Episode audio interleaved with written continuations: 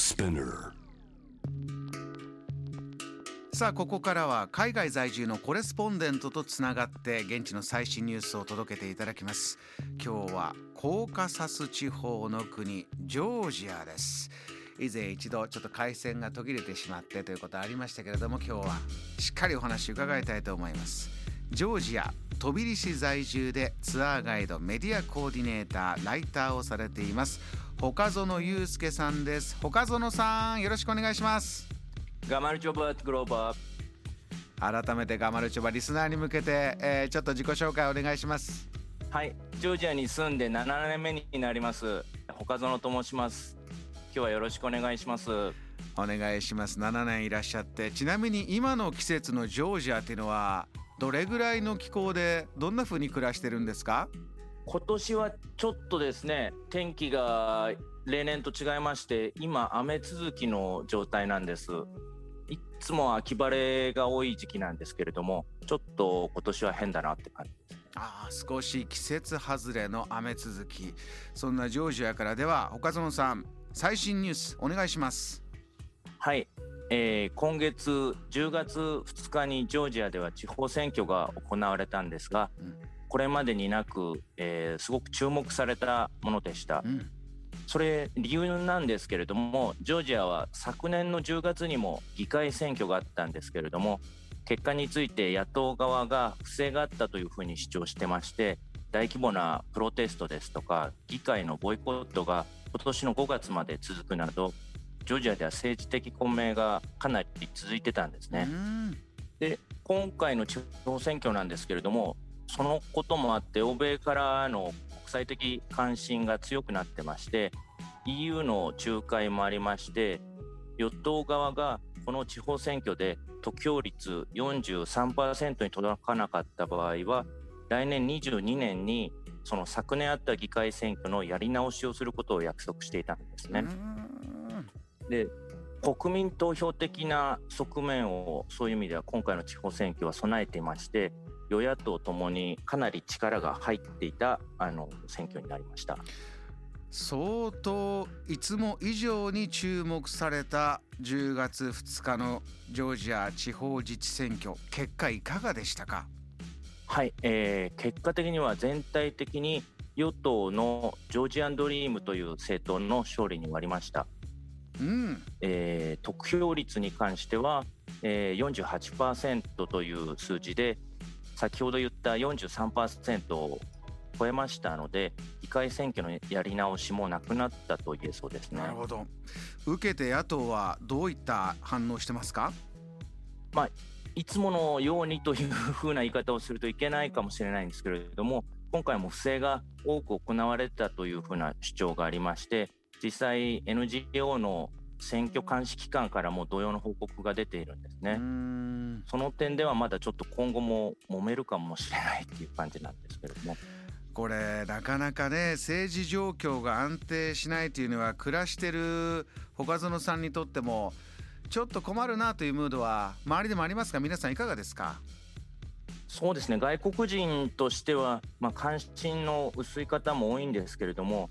実際にえー、首都トビリですしですと、あのー、国会前とかに人が集まってプロテストがよく行われるんですね。でそういうことが今後も起きるんで私は最近ここ数年はすごく関心を深めているという状況なんですけれども。うん何かね衝突エスカレートというかないことを願うばかりですけれどももう一つ何か元大統領に関する大きなニュースもあるんですって？はい。今回の選挙に関連してなんですけれども2012年まで大統領だったミヘイル・サーカシビリ元大統領が電撃的に密入国をジョージアにしたっていう形ですね。でその後逮捕されてしまっています元大統領が密入国をして逮捕されるこれどういう状況ですか？これの説明がジョージアのここ20年ぐらいの政治の歴史とすごく関係するものなんですけれども、えー、このサーカシビリという方はソ連崩壊後の混迷が続いていたジョージアを立て直した、えー、中高の外呼べそうな人なんですね。ええ賛否両論いろいろ言われてるんですが彼は当時ジョージアの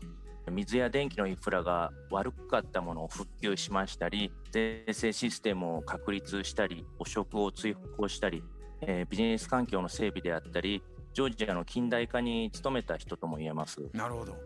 一方で、えー、南オセチア戦争っていうのが2008年にあったんですけれどもそれの行った仕掛けた人ということでの責任を追及されましたり職権乱用のことでも告発されていまして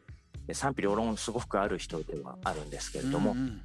でこの人がもともとかつての盟友であったイワニシビリという人がいましてこの人はあのフォーブズのランキングにも載るようなジョージアで一番の富豪なんですけれども、その人の支援を受けて大統領時代の、えー、政府っていうのは動いてたんですけれどもこれが決裂してしまいましてこの復興の岩西ビリさんが新たに結成したのが今の与党のジョージアンドリームなんですね。このジョージアンドリームに敗れて追い出されるような形でウクライナに亡命したのが今回帰ってきたサーカシビリ元大統領なんです。でそこから戻ってきた理由はあのこの機会にまた今の与党から、えー、サーカシビリのもともといた政党ジョージアでいた政党っていうのが今の野党の第一党になるんですけれどもそれの応援のために帰ってきたというふうに言えそうです。あの岡園さんそのサーカシビリ元大統領が亡命していたウクライナウクライナ自体が今大変なその混迷の中にあるというニュースも多いですけれどもね。そうですねそのウクライナもジョージアも、えー、サーカシビリの時代はロシアとの領土問題とかが多かった時期でそれに合わせてサーカシビリはウクライナの反ロシア派という形でウクライナに亡命したというような形もあります。うん、えー、そこも含めてそれこそアメリカヨーロッパそういったところとも関係の深いこの政治的な状況と言えそうですが岡園さん今後こういうところを注目してほしいところがあれば最後に教えてください。まあ、日本から言いますとあまり遠くのことで直接的な日本への関係性が少なく思えてしまうんですけれども、まあ、私はこちらに住み始めてからこちらの政治に関しても関心が出てきたんですけれどもまずは面白おかしくと言ってしまったら失礼にはなるんですけれどもどんなことが起きているかっていうのを知ることでロシアとヨーロッパまたは中東との間にあるこのエリアですねジョージアを含んだ国の、えー、情勢っていうのを知ることもあの世界を見る上でのあのヒントになるかもしれないというふうに思っています。ね、こんな驚きの人間模様がまあちょっと面白いねという入り口からでもいいから知ってもらえば、えー、そこにあるものが見えてきて、まあ、世界つながってますからね。もちろんここ日本で暮らしている方にも関心持ってほしい。そういうことであります。わかりました。岡園さんお忙しいところリポートありがとうございました。はいありがとうございました。この時間はジョージア飛び市在住のコレスポンデント岡園祐介さんにお話を伺いました。JAM The Planet